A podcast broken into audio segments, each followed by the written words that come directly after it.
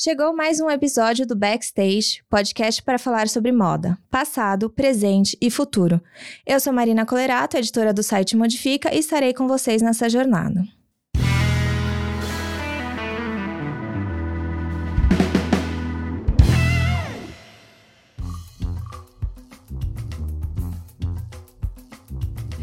Estamos aqui em mais um backstage e dessa vez quem está com a gente é a Rafaela Joaquim. Uh, estamos gravando direto do Rio de Janeiro. Rafaela, obrigada pela presença. Ah, Conseguimos marcar, a gente já tentou antes, mas estou de olho em você uh, para a gente conversar acompanho o seu trabalho há um tempo, desde a Trapo, depois Ai, a gente bom. conversa. Rafa, conta um pouquinho pra gente a sua história com a moda. Eu sou Rafaela Joaquim, né, carioca. A minha história com a moda, ela começa por meio de... Por meados de 2012, por ali. Mas eu sempre fui apaixonada pelo universo das novelas. Então, assim, a falta de, de conhecimento com moda, né? A falta de conhecimento e o conhecimento veio muito com uma novela numa reprise de Anjo Mal. Tá. Então tinha a Thais Araújo, acho que ela fazia um curso, né? Ela fazia um personagem que fazia um curso na FAP. Sim, eu lembro dessa. E eu achava aquele universo incrível. Primeiro por ser uma mulher negra, né? Eu sou uma mulher transexual e ainda não sabia, né, que seria uma mulher naquela época, mas aquela, aquele, aquele corpo me intensificava muito. Uhum. E aí eu falava, ah, eu quero fazer alguma coisa com figurino. Mas, mas o universo da moda, né, ele sempre é tão excludente Aham. que eu nunca tinha uma conexão com isso. Eu achava que o figurino era uma coisa mais próxima, mais possível. E aí eu sempre ficando com aquilo na cabeça, fui fazer o meu segundo grau. E aí tinha uma professora de inglês minha, maravilhosa, Andréia, que fa- foi fazer o primeiro curso de pós-médio no Rio, aqui no Rio de Janeiro, na FITEC. É uma instituição pública. A gente fazer uma prova. E ela, o sonho dela era fazer moda também, só que por questões de, ai, a família falar, ah, isso não vai te dar dinheiro, não vai te dar futuro, você tem que fazer alguma coisa, né? Uma, uma, uma, Uma família coisa de. séria. Uma coisa séria, né? Uma família de professores, ela ali, né, lecionando. E, e aí ela começou a fazer esse curso. Ela falou: Rafa, esse curso é sua cara, você tem que fazer moda. Você nasceu pra fazer isso. Mas, paralelo a isso, é, eu dançava. Eu fiz, fiz balé clássico. Uhum. E, mas sempre tive um probleminha com peso ali. E aí fiz o meu primeiro figurino. Meu primeiro figurino para teatro, que foi um balé chamado La Baidé. E foi incrível. E aí, em 2014, eh, eu entro pra faculdade. Eu vou fazer moda, começo a fazer uma, uma, uma universidade aqui no Rio de Janeiro e depois logo eu ingresso num projeto que se, chama, que se chamou Casa Geração Vidigal. Hoje ele não funciona mais, mas era um projeto, um projeto super ambicioso, né? Era a primeira escola de moda dentro de uma favela no Rio de Janeiro. Eu gosto muito de frisar isso. é, eu gosto muito de falar favela, Tá. porque tem uma questão de pertencimento, Aham. né? Comunidade, eu acho que qualquer coisa é uma, É uma comunidade. comunidade. Então, é, na favela do Vidigal. E ali começou. Eu comecei a decodificar o meu pensamento também através da moda. Primeiro que eu li todos os estilistas possíveis, assim. Eu sempre fui muito atraída pelo conteúdo, não só pelo processo, mas pelo conteúdo, né, pela estrutura e a engrenagem toda desse mercado. Então eu li tudo, tinha uma tem uma biblioteca aqui incrível, a biblioteca do Centro Cultural Banco do Brasil, no centro da cidade. Então eu lia tudo. Desde a vida de da Chanel, do Saint Laurent, eu, eu lia tudo. E aí fui me construindo, né? Um pensamento extremamente colonizado ainda. Porque tem este teor na moda. Sim. E aí, um, um pensamento extremamente colonizado do que era moda, do que era fashion, até a minha, o meu corpo, né? É, ele mudou, ele se enrijeceu, é, é, a minha fala baixou, os meus comportamentos, né?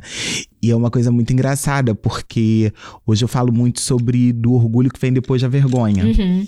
Que eu vi muito isso, porque eu fui buscar muito conteúdo, muitas referências, não só é, dentro da estética de moda indumentária, mas isso também foi se abrindo para as artes e não tinha uma consciência mesmo do meu corpo, eu não tinha referências da onde que eu vinha. Uhum. E ali em 2014, a gente já começava a flertar com o movimento negro, Uhum. né? O movimento negro acadêmico com a estética de moda. Então você não tinha uma moda atrelada a movimentos sociais. Você não fazia esse jogo. Sim. E ali naquela época começava a crescer essa geração tombamento Uhum. que veio, né, fazendo a sua própria estética. E, e eu acho que nem uma própria estética, mas uma ressignificação de outras estéticas que foram passadas Uhum. e essas pessoas não conseguiram captar, porque não tinha é, produtos para o seu cabelo, trança, não tinha esse acesso de tranças coloridas. Sim. E aí eu começava a entender que surgia novos personagens a partir de tendências antigas. Então eu via Mary Moon, né, no, na MTV com todas aquelas possibilidades de cabelo e de ser de trazer, né, todos esses arquétipos da moda, de se camuflar, né, ser camaleônica Uhum. e ser outra pessoa. E eu comecei a entender isso no corpo, como comunidade, a galera se expressando de uma forma muito forte. Lógico que isso vem se reverberando de redes sociais como o Tumblr, que foi, acho que, Sim. super ajudou, né, Aham. dentro dessa estética. Antigamente a gente tinha ali por 2000 e pouco o lookbook, mas era uma coisa muito ainda distante. Era muito ameri- norte-americano Sim. ainda, né? É, e aí eu acho que o Tumblr começou também a avançar com isso. Hoje eu vejo que eu penso às vezes o Sudeste, ele é muito hum, muito bobo, né? Às vezes a gente que tá no Rio, Rio e São Paulo, Aham. fica nessa, mas hoje eu vejo que é um movimento que começou na Bahia, né? A gente vem ver a Baticu, Aham. com, com toda a sua força. Então, eu acho que o movimento que começou na Bahia e depois foi Se, se espalhando. E, e com isso, eu comecei a entender o meu corpo na cidade. Eu falava, nossa, que loucura! Como é que, como é que eu faço uma moda pra mim, né? Como é que eu faço uma moda que eu sinta vontade e desejo de usar? E aí eu crio a Trapo, eu já começo com estudo de moda sustentável e upcycle. E eu falei, cara, eu acho que eu vou criar uma marca. Eu sempre tive vontade de ter brechó. Uhum. Eu lembro que, bem nova, eu via umas meninas, acho que era gaúcha, que tinha um brechó chamado Casa de Tolerância. Aham. E eu achava incrível, assim, elas vendiam já pelo Orkut, mas a plataforma delas era o Facebook. Orkut, gente. Nossa. Maravilhoso. E aí eu amava, amava a estética. é, eu sempre fui muito atenta a uma estética super bem construída. Uhum. Então, eu queria trapo porque eu queria ressignificar, res- ressignificar também essa cidade. É, a gente, para todo mundo entender, Rio de Janeiro, a gente estava até falando aqui em off que o Rio tem um, um grande problema de mobilidade urbana Aham.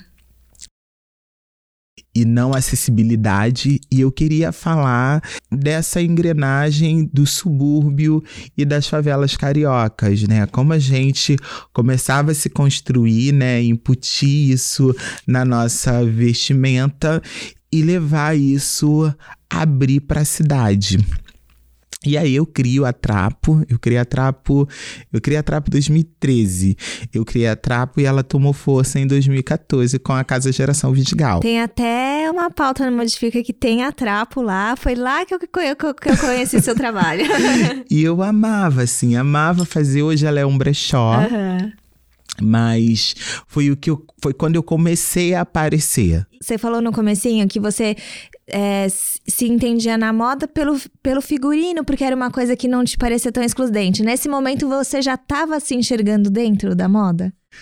Sim, me enxergava em esse sim entre aspas. é porque a Trapo, ela me fez despertar e me colocar em vários lugares que eu comecei a entender que esse buraco era ainda um pouco mais embaixo. Uhum, tá. É, até porque a gente tem um pensamento muito do, do que é bom, né? A gente Sim. tem uma coisa extremamente eurocêntrica Sim. do que é bom, do que é, do. Que, do que é bonito. E aí, e às vezes eu era convidada para alguns lugares, até para expor, e não me sentia um corpo presente uhum. dentro daquele lugar. E aí eu comecei a ter insights e falar: nossa, essas pessoas me convidam para estar tá aqui só como um plano de fundo. Hum, eu não entendi. sou uma designer, né? É, não me sentia, depois eu comecei a não me sentir competente para estar tá ali. Eu acho que foi um bom começo. Não sei se é porque eu também sou leonina, né? É. E tem alguns virgens no meu mapa. Entendi. E, e eu me cobro muito. Entendi. Demais. E, e por ser leonina, eu quero ser reconhecida por um trabalho de excelência. Uhum. E, e aí eu crio a Trapa. A Trapa começa a me colocar em vários lugares. Eu saí no, no Ethical Fashion Forum, uhum. e que foi incrível também e sempre é, atrelando o trabalho dentro de uma corporidade negra e falando de uma diáspora que não era uma diáspora africana, mas uhum. era uma diáspora que eu comecei a perceber que estava dentro da cidade. Entendi. Então, assim, entender outros costumes, como uma favela tem um costume da outra e o corte de cabelo, e isso eu queria estar tá levando na alma da marca. Só que isso ficou muito grande. Essa pesquisa ela ficou muito profunda e começou a sair da roupa. Entendi. E aí eu crio o Currante em Favela. Dentro dessa dessa pesquisa toda de moda, eu quis me aprofundar mais, né? Me aprofundar mais dentro da etnografia e antropologia. Uhum. E aí eu conheço uma super querida amiga, Carol Delgado. Ah, ela tem podcast com ela aqui, uhum. pra quem quiser ouvir. uma parceiraça. Maravilhosa. Manda real. Faz a gente dar risada também. Sim, é maravilhosa. E aí eu começo a entender é, é muito mais sobre o corpo, né, no espaço de, dessa perspectiva dentro do Rio de Janeiro. Uhum. E aí eu, enfim, eu tenho um estudo muito incrível que é sobre o Candeia. E o Candeia é um sambista uhum. carioca e ele fala muito sobre você ir na fonte de pesquisa e entregar ao povo através da arte. Eu acho isso de uma poesia uhum. tão grande, porque às vezes a gente está muito desaproximada, né, da academia. E eu, como um corpo, né, preto, vindo de Relengo, que eu amo, assim, amo meu bairro, que é duas horas do centro da cidade, é um corpo muito excluído por várias coisas, mas ele é um corpo excluído na sutileza. Às vezes a gente fala de pessoas, né, e, e guetos que são excluídos, mas não, às vezes ele tá numa sutileza um pouco mais pesada. Que, é, porque quando é muito sutil, gera dúvida, né? E daí você fala, mas será? Parece que o negócio é da sua cabeça, mas não, é real. E ele fica ali, né? No... Total. É um pouco mais pernicioso, né? Sim, eu gosto muito. Minha mãe é super engraçada. E ela fala assim: ela fala, minha filha, o diabo, ele. ele é manso como a bossa nova. É. Boa! Adorei. e Jesus, ele é o carnaval, porque ele tá ali falando na sua cabeça: não faz, não faz, não faz, não faz. E você vai lá e acaba fazendo. e aí eu fico assim, eu falo, cara, é muito isso. E às vezes eu acho que tem um alarde do preconceito, uhum. da exclusão, mas tem coisas que tá nesse fio da sutileza que dói muito mais. Uhum. Então, por exemplo, o transi a transição pela cidade, o acesso é uma coisa que realmente não é dada, uhum. né? Você não não não tem essa aceleração de conhecimento e de designer uhum. também. Então, quando você constrói uma cabeça é, que você pensa em todos os pontos na construção de um produto, isso é muito tarde. Isso chega dentro, de, dentro do corpo negro muito tarde, porque a gente é muito colocado para poder fazer e ser uhum. muito rápido. Então você tem que ter um produto para você ter um nome para você ser e para você fazer. Então você tem que estar tá ali vendendo dentro dessa engrenagem, dentro de uma produção muito volátil. Uhum. Então você não tem tempo de ser tântrica, né? Sim. Sabática e entender to todas essas conexões que, que a vida vem dando pra gente, que o tempo, né? Esse tempo da, de você olhar a tendência, de você olhar o espaço, de você entender coisas que estão emergindo dentro dessas comunidades e começar a escrever e fotografar e olhar aquilo e ir a fundo. E eu senti a necessidade disso. Eu via que dentro do meu trabalho com trapo era uma coisa muito rápida. Ai, montar uma coleção. É uma lógica Ai, de mercado é, assim, né? Muito Bem... doida, é. muito doida. E que eu falava, não, eu acho que não é isso que eu quero para mim. Eu queria um conteúdo um pouco mais profundo, com uma demora, né, com uma demanda um pouco mais slow. E aí eu comecei a, a questionar a sustentabilidade, né? O que é sustentabilidade? É, como é que como é que é isso? Será que é só a gente falar do orgânico? Como é que é essa nova forma de comer, uhum. né? Como é que é essa nova forma de se acessar? O que é se vestir sustentavelmente, né? O que que E aí eu comecei a trazer todas essas discussões dentro do meu estudo de moda que eu sempre fiz, decodificar e interpretar isso para mim, para o meu cotidiano. Uhum. E aí eu falei, cara, eu quero muito falar de sustentabilidade social. Né, e trocar o empoderamento por intensificação de corpos, hum. né? Porque acho que esse, esse empoderamento ficou muito banalizado. É, acabou sendo esvaziado, né? Sim, porque quando você fala de corpo dentro das favelas do Rio de Janeiro, quando você fala de mulheres e, e, e, e, corpo, intensificação de corpos, esses corpos eles já estão ali sendo intensificados, né? Você tem uma dinâmica de roupa, de acesso e de estilo que é, é, é uma outra, é um outro negócio. Uhum. É, é, um outro jeito Sim. de se acessar e de uma sensibilidade assim assustadora. E eu ficava, eu fico assim, às vezes eu vou num baile, eu fico emocionada, às vezes eu choro numa equipe de som, porque são tantas coisas acontecendo que às vezes a gente não pode fotografar, né? Uhum, não pode sim. catalogar, você tem que guardar aquilo ali na memória. Então, o meu escritório começou a me colocar nesse lugar, nesse lugar de uma mulher preta com tempo para essa pesquisa. E, e não excluindo a moda também, porque eu acho que o trabalho de co-hunting, ele é diferente de uma pesquisa acadêmica. Ah, é. É, ele é muito diferente. Concordo, mas eu queria que você trouxesse os pontos do porquê que você acha ou sente isso. Porque eu acho que é mais divertido. Ah, com certeza, nossa.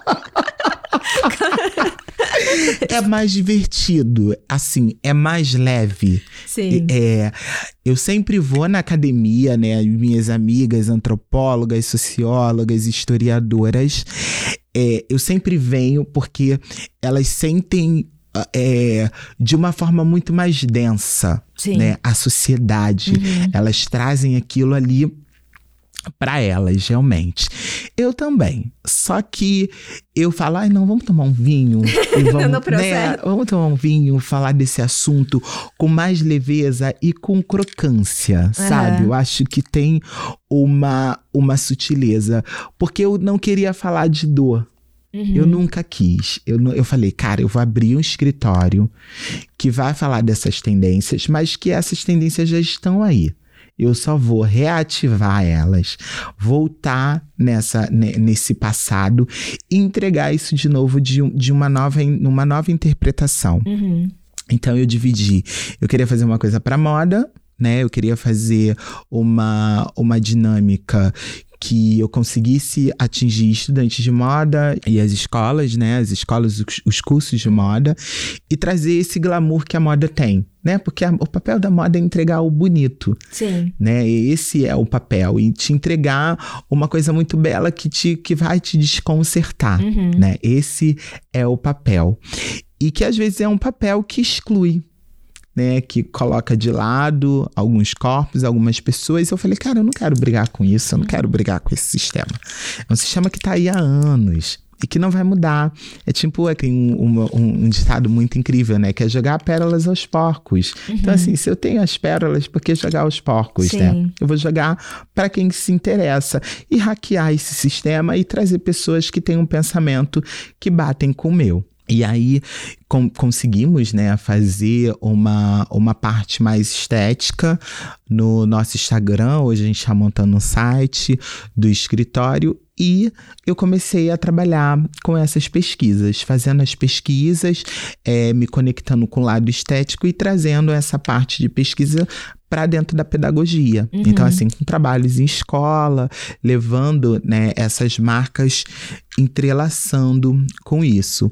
E aí, a Trapo, né? Eu sempre volto a Trapo, uhum. porque a Trapo foi a, a, filha, né? A percussora Sim. disso tudo. A Trapo entra para falar sobre essa diáspora das roupas, tá. né? Hoje ela é um brechó e funciona muito mais como é, um lugar de levantamento desses corpos. Então, por exemplo, como uma roupa, ela desperta pra gente tantas emoções, né? Uhum. Hoje eu tava falando com uma amiga e eu falei, cara, é você colocar uma, uma mala de roupa e você tirar o Yves Saint Laurent que você comprou num brechó em Botafogo e você levar aquilo para Realengo e às vezes minha mãe fala: "Nossa, eu cheguei em casa com as malas, né, para fazer os eventos". Uhum. E ela fala: "Nossa, que costura, que que incrível, que peça". E aí você pensa: "Ah, aquilo foi uma forma de ter um diálogo ali, da Uhum. gente conversar num final de noite". E eu comecei a perceber essa interação. E aí eu comecei a fazer um estudo dentro do, do escritório que é chamado rolê periférico. Tá. E que eu queria entender como é essa construção do, do imaginário, né, das festas, como que você faz o lúdico, né? Uhum. Porque o lúdico ele vem da favela. Né, Uhum. o belo, né, o samba. Eu adoro quando o Darcy Ribeiro tem uma entrevista do, do Darcy Ribeiro que ele fala assim, ele fala, cara, as pessoas não querem sair da favela, elas querem condições para estar ali, né? O, o, o- é, humanamente falando, Uhum, saneamento básico. Né, um, um- um acesso, acesso para pessoas cadeirantes subir, né, o seu morro em paz, com, com segurança. As pessoas Uhum. querem isso.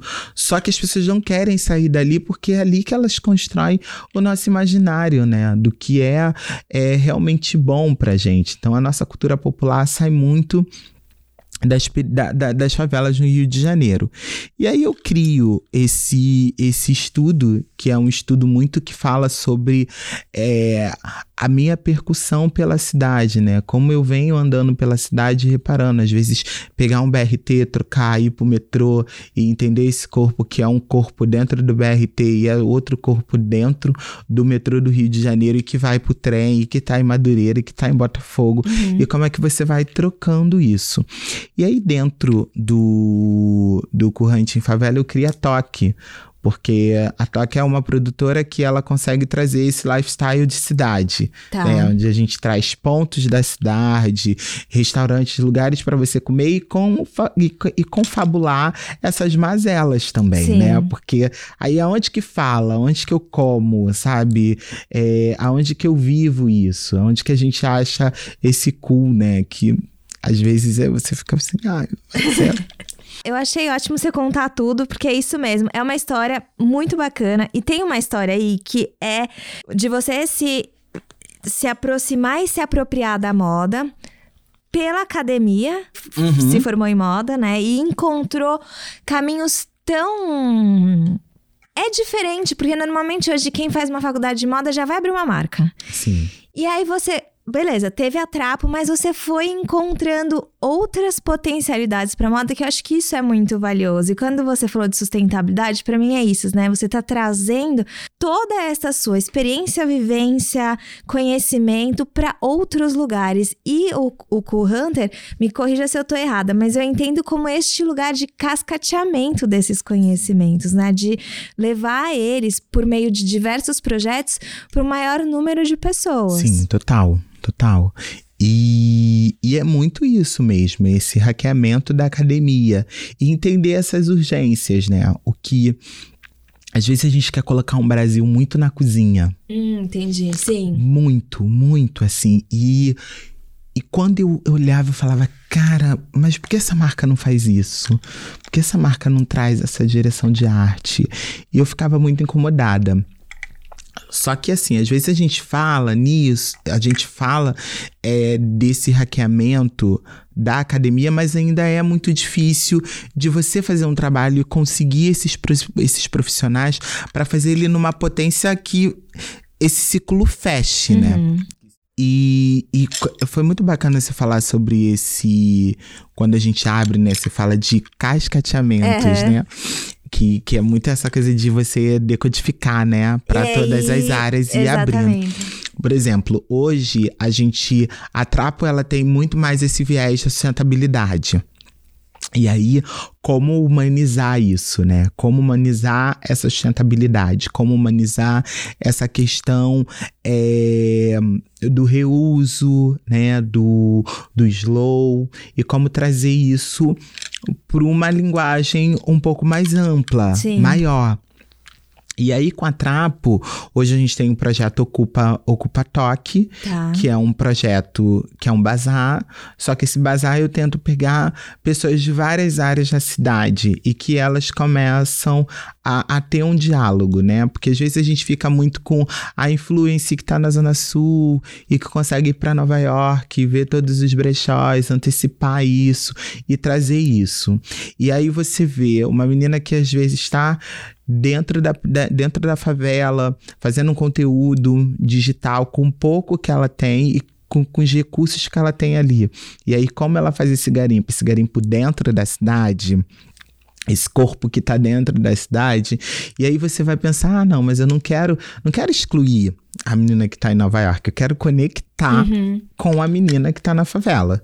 E aí, dentro dessa conexão, a gente vai criando outras narrativas, porque foi isso que aconteceu com a minha vida, né? Uhum. Eu criei a Trapo, saí com ela para o mundo, a mochilinha, né, com as minhas narrativas.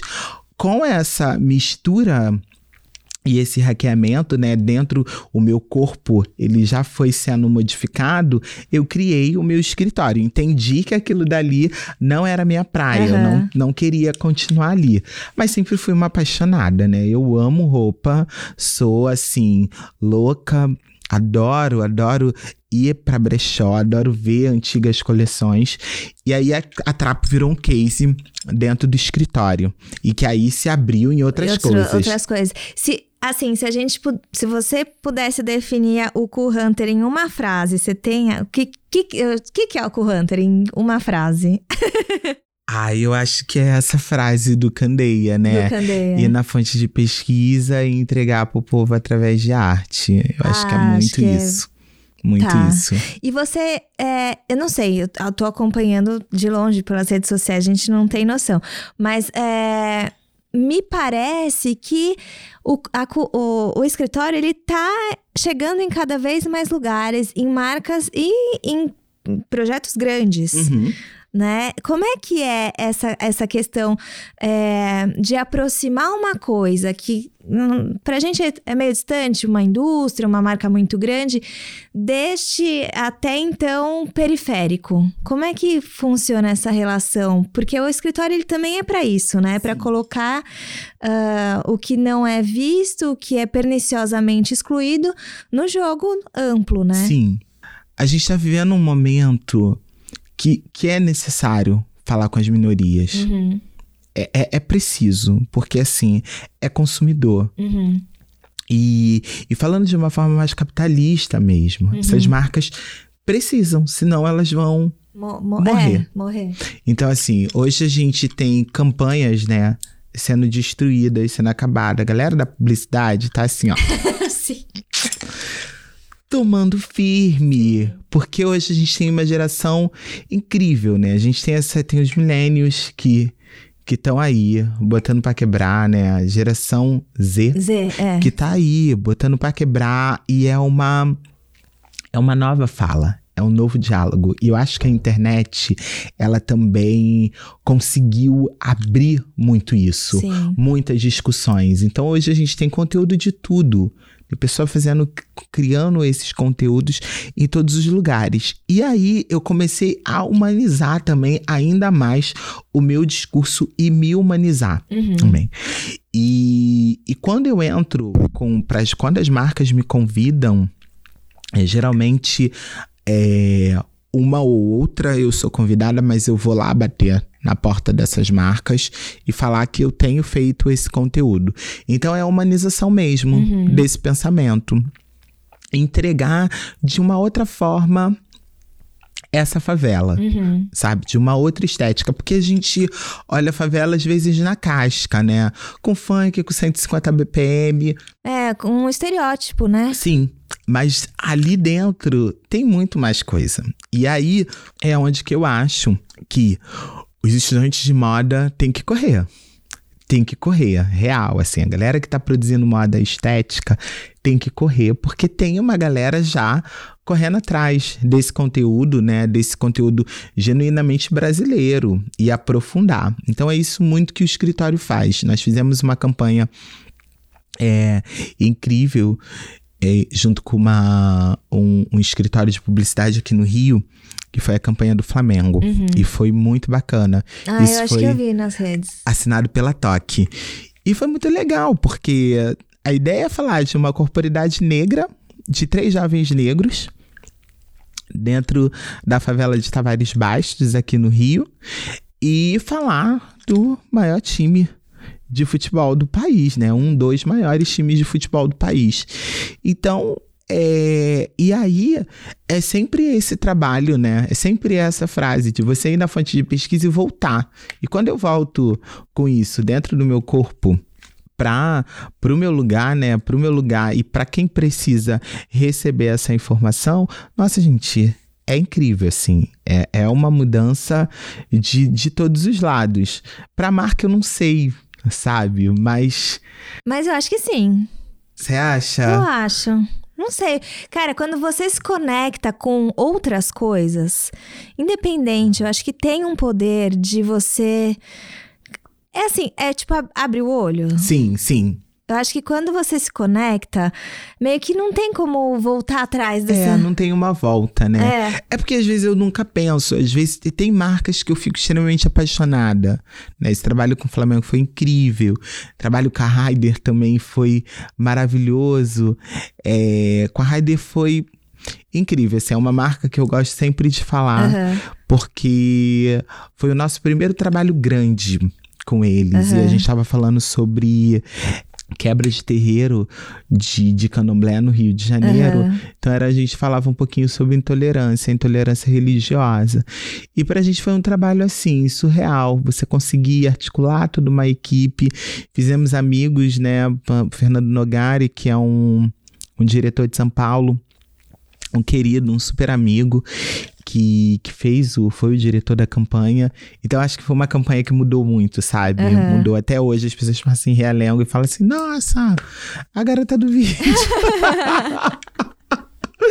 E eu acho que foi incrível, assim, onde que a gente ganhou dinheiro, né? A gente nunca fala de dinheiro, né? Não, é, eu, assim, a gente, eu, eu imagino que neste contato, eu ia te perguntar até isso, eu ia te perguntar, é, não tenho dúvidas que é difícil, assim, mas se é muito difícil essa estruturação, inclusive financeira, porque é pegar o job, né, e, e este fluxo, tá a gente fala que as marcas, a gente fala, né, e, e reconhece, as marcas, se elas não movimentarem, elas vão morrer. Mas tá rolando? Eu, eu, eu sabe, a gente tem sempre.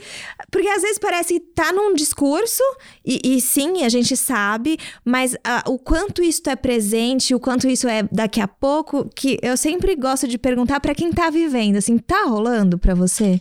Então, tá, tá.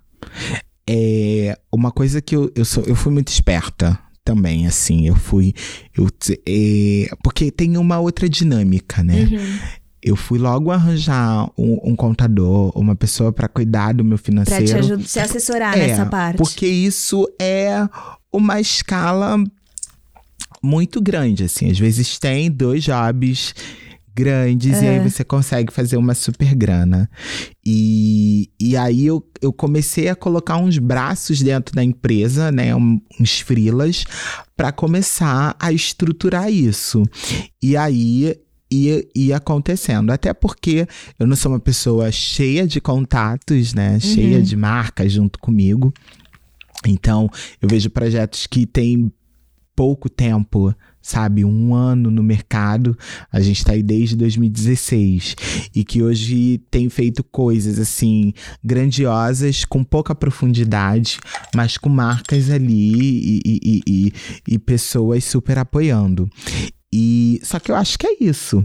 É se estruturar para ter esse dinheiro para poder girar e ir entregando essas verdades, Uhum. né? E de olho no mercado. E isso é persistente, né? Super, super. Mas eu acho que, bom, a sua trajetória também é de persistência. persistência. Né?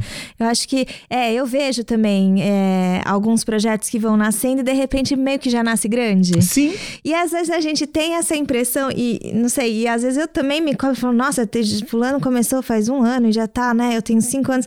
E é muito louco, mas a realidade é mais essa, de você começar. A gente vê coisas muito, né, que nascem assim, mas a maior parte das histórias elas começam do começo. sim.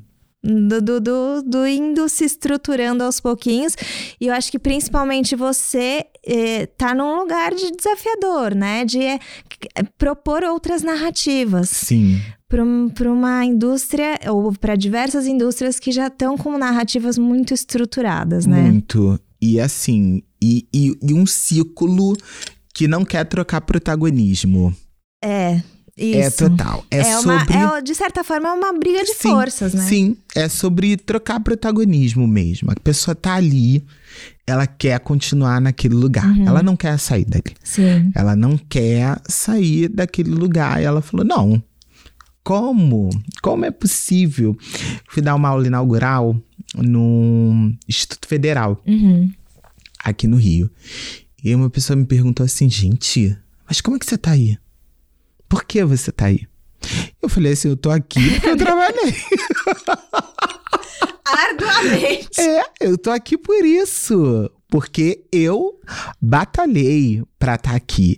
E aí, quando você entra e quando você recebe uma pergunta de uma estrutura pequena, Uhum. aí você pensa assim: meu Deus, como é que é estar num lugar, às vezes, grandioso, né? Eu sempre fico com, com essa. Só que eu falei assim: a gente não posso, não posso me preocupar com isso.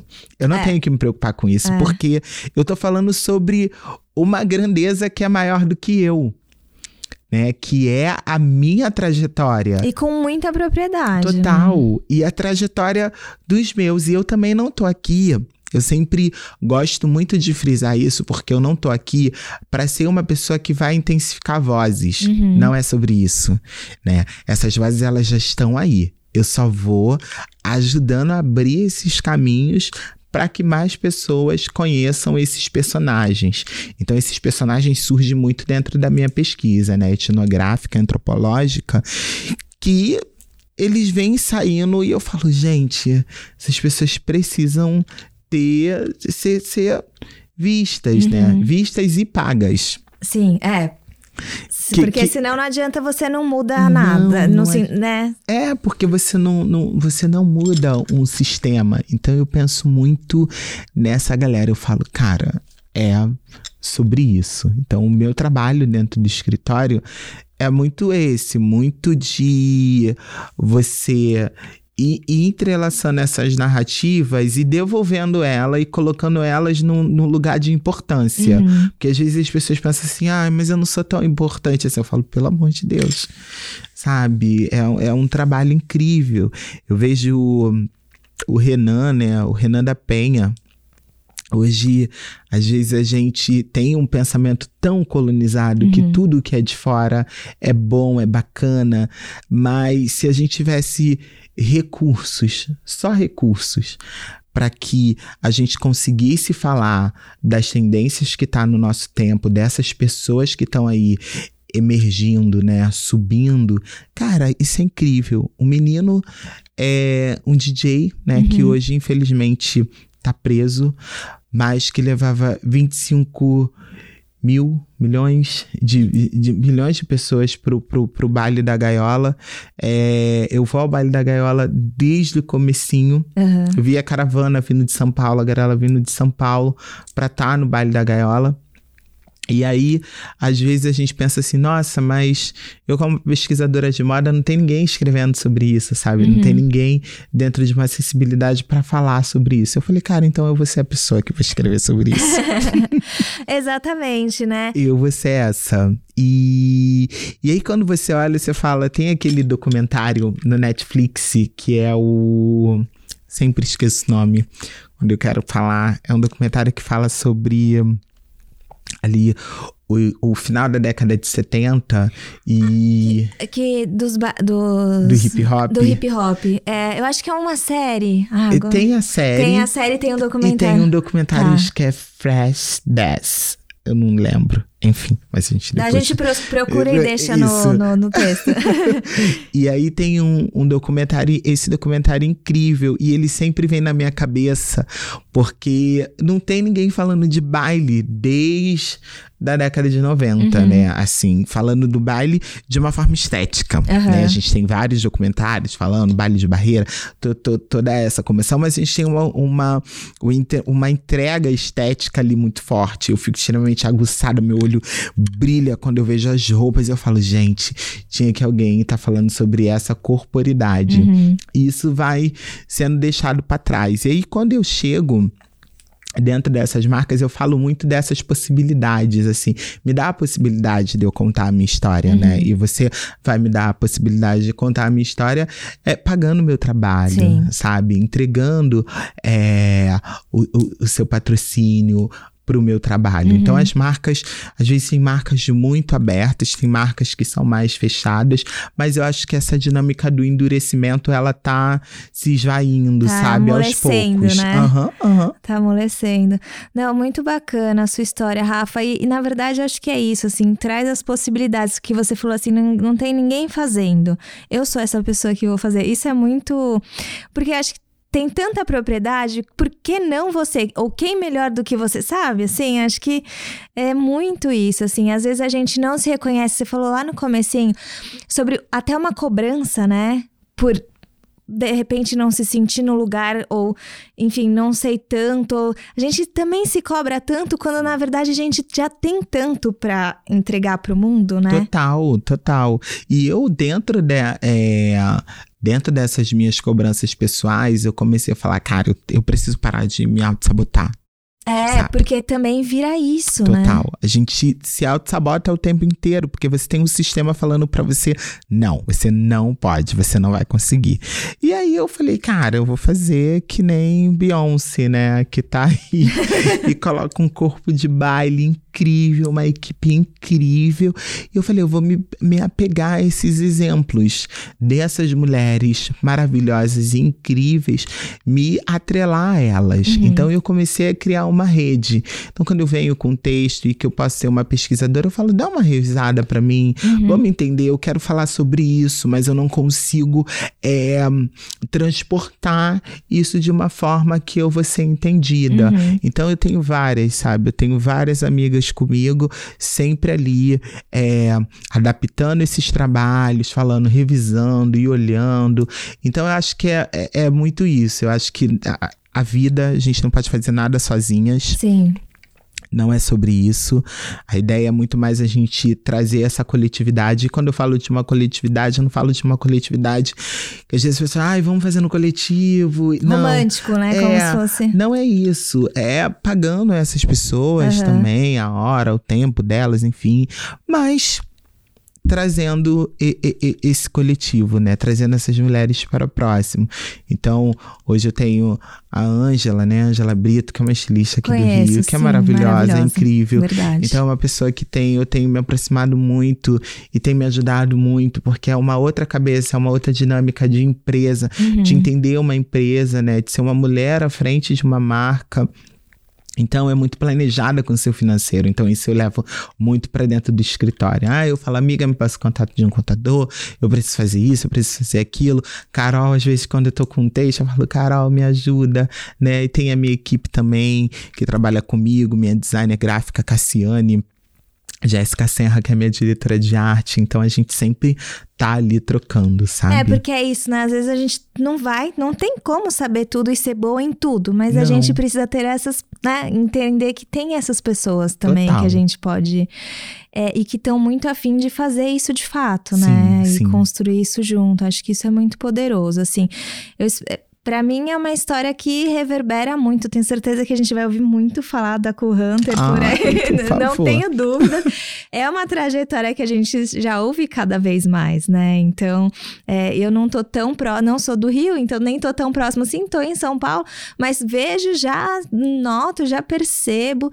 Então, Mas a gente vai chegar em São Paulo. não, claro, mas a gente tem que começar de alguma. Sempre falo baby steps, gente. Vamos dando um Vamos lá. passinho, né? É, chegamos em São Paulo, não sei se você conseguiu ver, nós fizemos a Galeria de Sensações com o Senac. Sim, Foi foi, no, foi nesse ano ou foi no ano Foi passado? no ano Ano passado. Foi muito No legal. Senac Moda Informação. Isso, no Senac Moda Informação foi um evento lindo, assim, foi incrível. E, e São Paulo é um mercado, né, que a gente quer muito, tá? E é, no- e é grande, né? É grande. E o Rio, ele tem, é, diferente dos outros estados, eu, graças a Deus, com o Currante, eu consegui dar uma viajada pelo, pelo Brasil. Isso tá sendo incrível. E aí eu começo a entender muito mais de Rio de Janeiro. A gente Aham. tem uma corporidade de que a tendência ela te atravessa no Rio, né?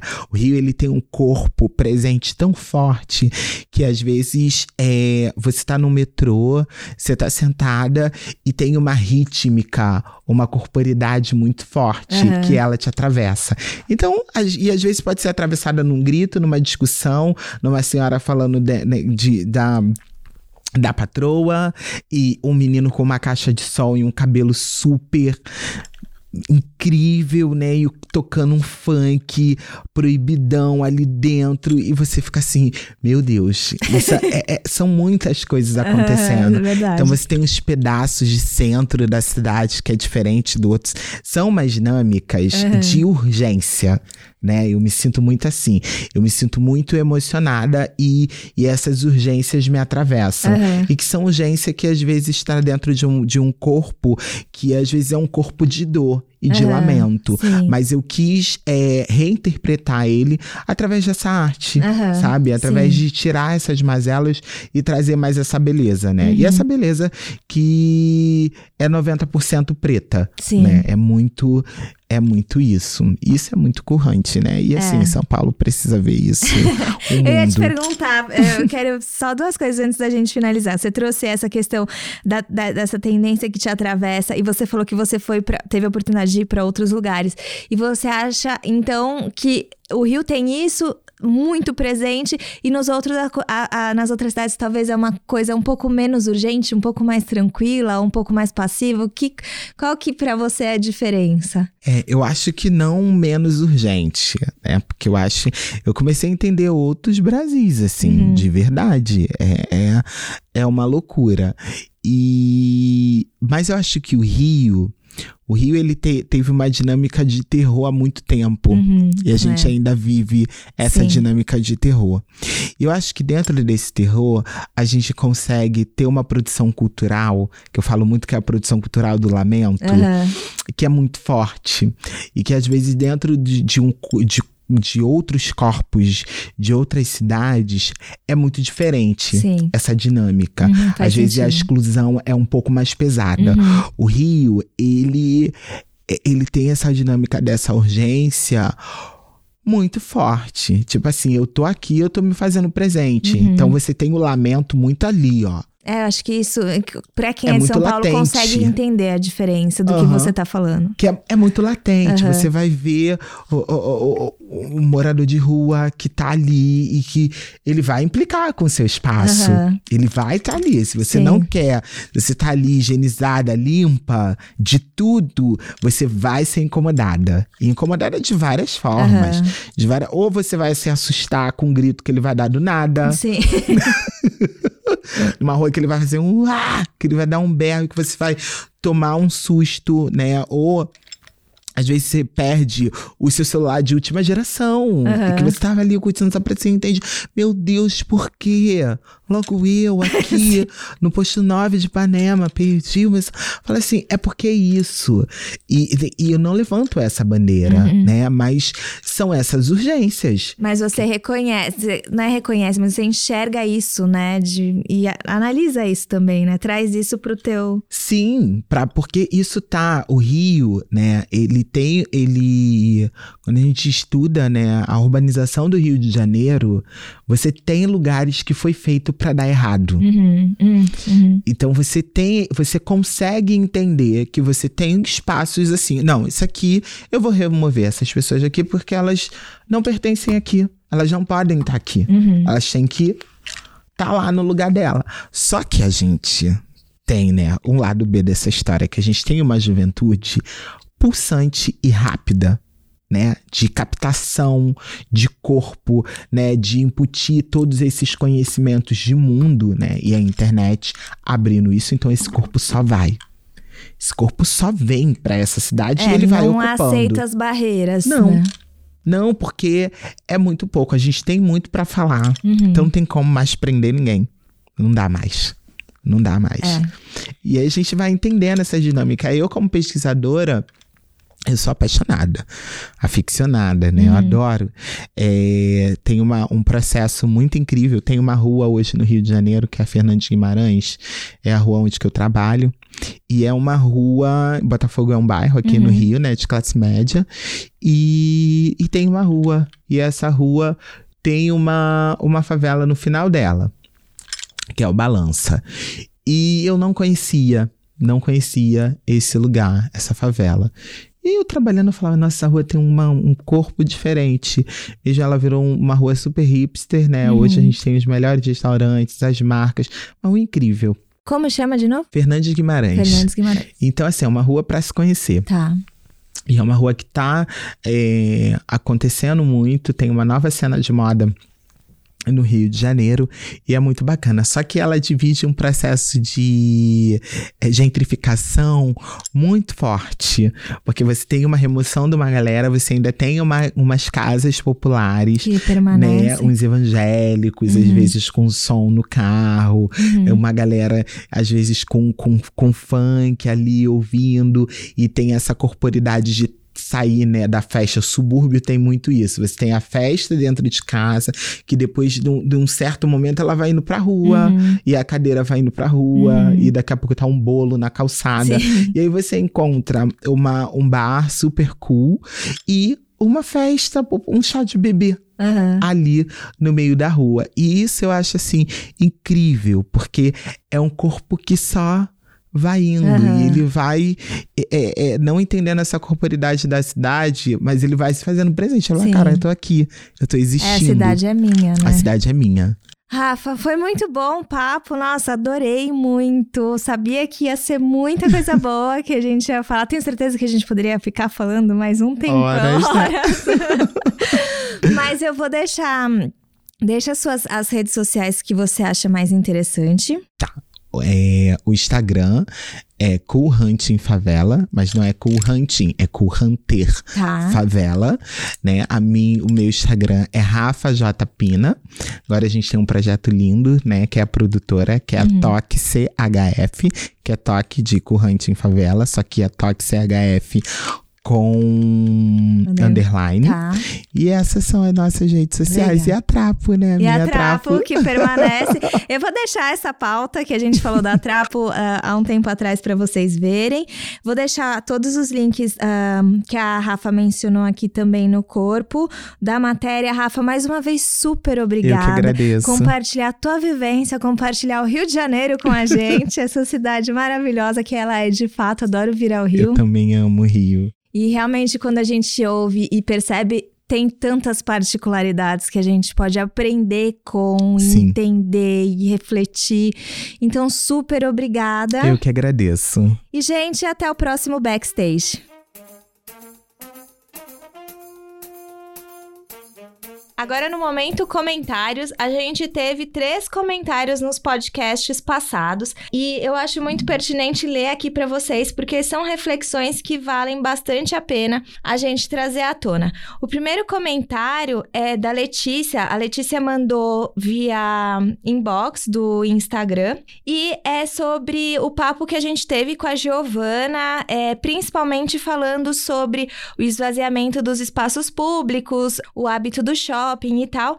E a Letícia disse assim: é, vai tudo muito além do perfil do brasileiro. Isso porque a cidade vem sistematicamente sendo pensada como um espaço para consumo e privado, o que já entra na dimensão do capitalismo e neoliberalismo no espaço urbano. Enfim, assunto complexo, mas achei válido o pitaco. Sim, super válido, Letícia. E o seu comentário me fez lembrar de um texto no livro Descolonizar o Imaginário, que eles. Não me lembro o autor agora, mas vou deixar no corpo da pauta para vocês, que é exatamente sobre a construção do espaço público pensado não para o lazer, não para a convivência e não para o bem-estar, mas sim para o tráfico do trabalho e do consumo. Então, as ruas são pensadas para levar de um lugar de consumo para outro lugar de consumo, ou no máximo de um lugar de trabalho para outro lugar de trabalho. Então, é claro que quando a gente está falando de hábito, né? Hábito não acontece no neutro. E- existe todo um sistema, todo um funcionamento que induz a determinados comportamentos e leva as pessoas para o shopping. Na mesma linha, a Luísa comentou é, na pauta do podcast sobre essa questão de a gente entender que o shopping é ainda um lugar de desejo, é ainda um lugar de pertencimento, né? Como a gente falou no próprio áudio, o consumo ele é uma forma de inclusão social. Então, o shopping acaba tendo esse, esse significado. E a Luísa fala que, abre aspas, acho que precisamos ter um olhar mais acolhedor e encontrar formas de dialogar com essas pessoas, ao invés de dizer que é deprê ir ao shopping fazer compras no final de semana. De fato, assim, acho que a gente precisa ter este entendimento, que é o entendimento de desconstrução. Como é que a gente desconstrói este funcionamento e co- coloca outro no lugar, né? É, e aí a Luísa também encerra dizendo que o futuro da moda, ela acredita que seja é, cada um fazendo suas próprias roupas e somente o que precisar. Acho que se o futuro existir, moda não fará parte dele. Esses foram os dois comentários que a gente recebeu no podcast com a Giovana Nader e a gente também teve um comentário muito bacana no podcast com a Suzana, quando a gente falou um pouco sobre a mentalidade do varejo, sobre a questão da inclusão e da diversidade e o quanto isso para alguns ainda está muito distante, para outros parece algo meio que já visto e revisto. É, e a Natália deixou aqui três pontos para a gente pensar sobre este, este papo que a gente teve com a Suzana. Primeiro que a, a ideia de reportagem visual, que dá um novo conceito sobre a profissão de produtor de moda, realmente é muito interessante. Acho que a Suzana trouxe isso de uma forma muito bacana. E ela diz aqui, abre aspas, a descrição do trabalho de produção de moda como reportagem visual. Esse termo dá um outro episódio sobre a profissão de produtores de moda. Fica a dica, vamos guardar a dica sobre falar mais sobre produtores de moda e como é que a gente pode repensar essa profissão. No segundo ponto, ela disse que ficou surpresa quando a Suzana contou sobre a experiência com a empresa de varejo e descreveu os empresários como desesperados para vender num distanciamento que não consegue, que, que a Suzana apontou ali que não conseguia entender. Mas a Natália traz, entre aspas, que as revistas de moda fazem parte desse sistema em que os varejistas e atacadistas estão inseridos. Essas empresas foram alimentadas e cresceram principalmente pelas revistas, a L inclusive. Nesse sentido, fiquei refletindo sobre como é importante termos consciência que todo e qualquer trabalho tem impacto sistêmico e nunca isolado. Uma hora ou outra vamos nos deparar com o impacto que causamos. E no final, ela traz também que uh, teve uma fala da Suzana que incomodou muitíssimo, que é, abre aspas, as pessoas estão falando agora de diversidade. Nós falamos sobre isso na revista há dois anos. Isso não é mais novo. Essa frase exemplifica bem quando digo que o Olimpo Fashion não consegue se relacionar com a realidade, pois no auge de seus privilégios transita apenas no mundo ilusório da imagem de moda. Lembrando que a Natália, que comentou aqui, a Natália que esteve com a gente no podcast sobre é, educação de moda, ensino de moda, e a gente debateu um pouco sobre o Olimpo Fashion e o lugar do, dos desfiles na moda. E a Natália trouxe essa questão de que a gente tem que ter este cuidado para não colocar um comportamento que ele está em fluxo e ele precisa estar cada vez mais em fluxo, que é a desconstrução do racismo, o olhar para os privilégios, a diversidade como algo da temporada passada, né? Ela diz aqui, abre aspas, não compreende quando vai para o varejo, não compreende que diversidade não é tendência e sim valor humano e que não é so last season, porque pessoas negras, mulheres, homossexuais, pessoas trans morrem todos os dias pelos simples motivos de ser e existir. Muito mais do que as matérias escritas nas revistas, as imagens construídas é que sempre tiveram impactos gigantescos nas formações de padrões, signos e significados. A ele fez um trabalho incrível em seus últimos anos, mas não fez nem cócegas no sistema. A revista da capa de espelho foi um marco incrível, impactou muitas pessoas, mas ainda é pouco ou quase nada, né? A chuva de padronização de imagem, de certo e errado, de listas de cores da estação, ainda alimenta o varejo, enche os estoques, guarda-roupas de muitas pessoas e bolsos de poucos. Eu acho que essa reflexão da Natália coloca de novo o olhar que a gente tem que ter para quando a gente está falando de mudança de comportamento e transformação, que não é o mesmo que a gente está falando quando a gente está falando de tendência. É, essa separação é muito importante porque, como a Natália pontuou, as pessoas seguem morrendo. A gente segue sendo um país que mais mata pessoas trans. Então, eu acho que é, realmente é muito importante é, que isso fique pontuado, né? E que sim, e que apesar de tudo, e apesar do trabalho dos últimos anos, a Ellie fez parte de um corpo de revistas que colocou exatamente os padrões que hoje a gente está tentando desconstruir. E Friso ainda quando a Natália fala que qualquer trabalho tem impacto sistêmico e nunca isolado. Acho que isso é muito importante. Uh, eu pedi para a Natália deixar o comentário inteiro no, na pauta, então eu acho que fiz, quem quiser entender melhor, corre na pauta. É a pauta que chama A Crítica e o Bom Jornalismo de Moda Garantem Relevância e Incentivo à Mudança. E aí a Natália trouxe, trouxe essas ponderações que a gente precisa ter em mente. Então foram esses os comentários que eu achei que valiam gravar e trazer aqui para vocês, porque são comentários que suscitam a gente pensar para além da página 1. E a gente está aqui exatamente para isso. Não esqueçam de deixar comentários nas pautas, pode mandar direct, eu sempre peço para vocês deixarem nas pautas, porque a gente consegue que mais pessoas leiam. Mas quem não quiser, manda um direct, é, a gente vai trazer as melhores reflexões por áudio a cada um ou dois podcasts para vocês.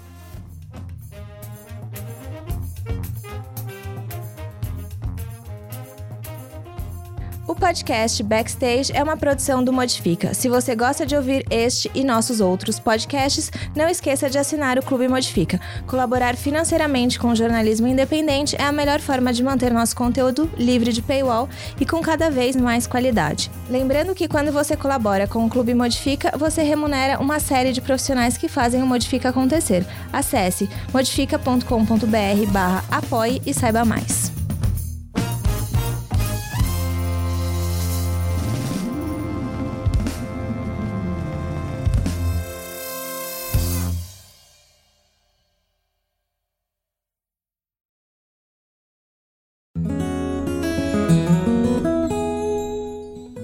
O Politicamente Incorreto e Ambientalmente também, nosso podcast mensal sobre política e meio ambiente, sempre com pessoas convidadas debatendo as convergências entre Brasília e sustentabilidade. O Politicamente Incorreto e Ambientalmente também faz parte do trio de podcasts do site Modifica.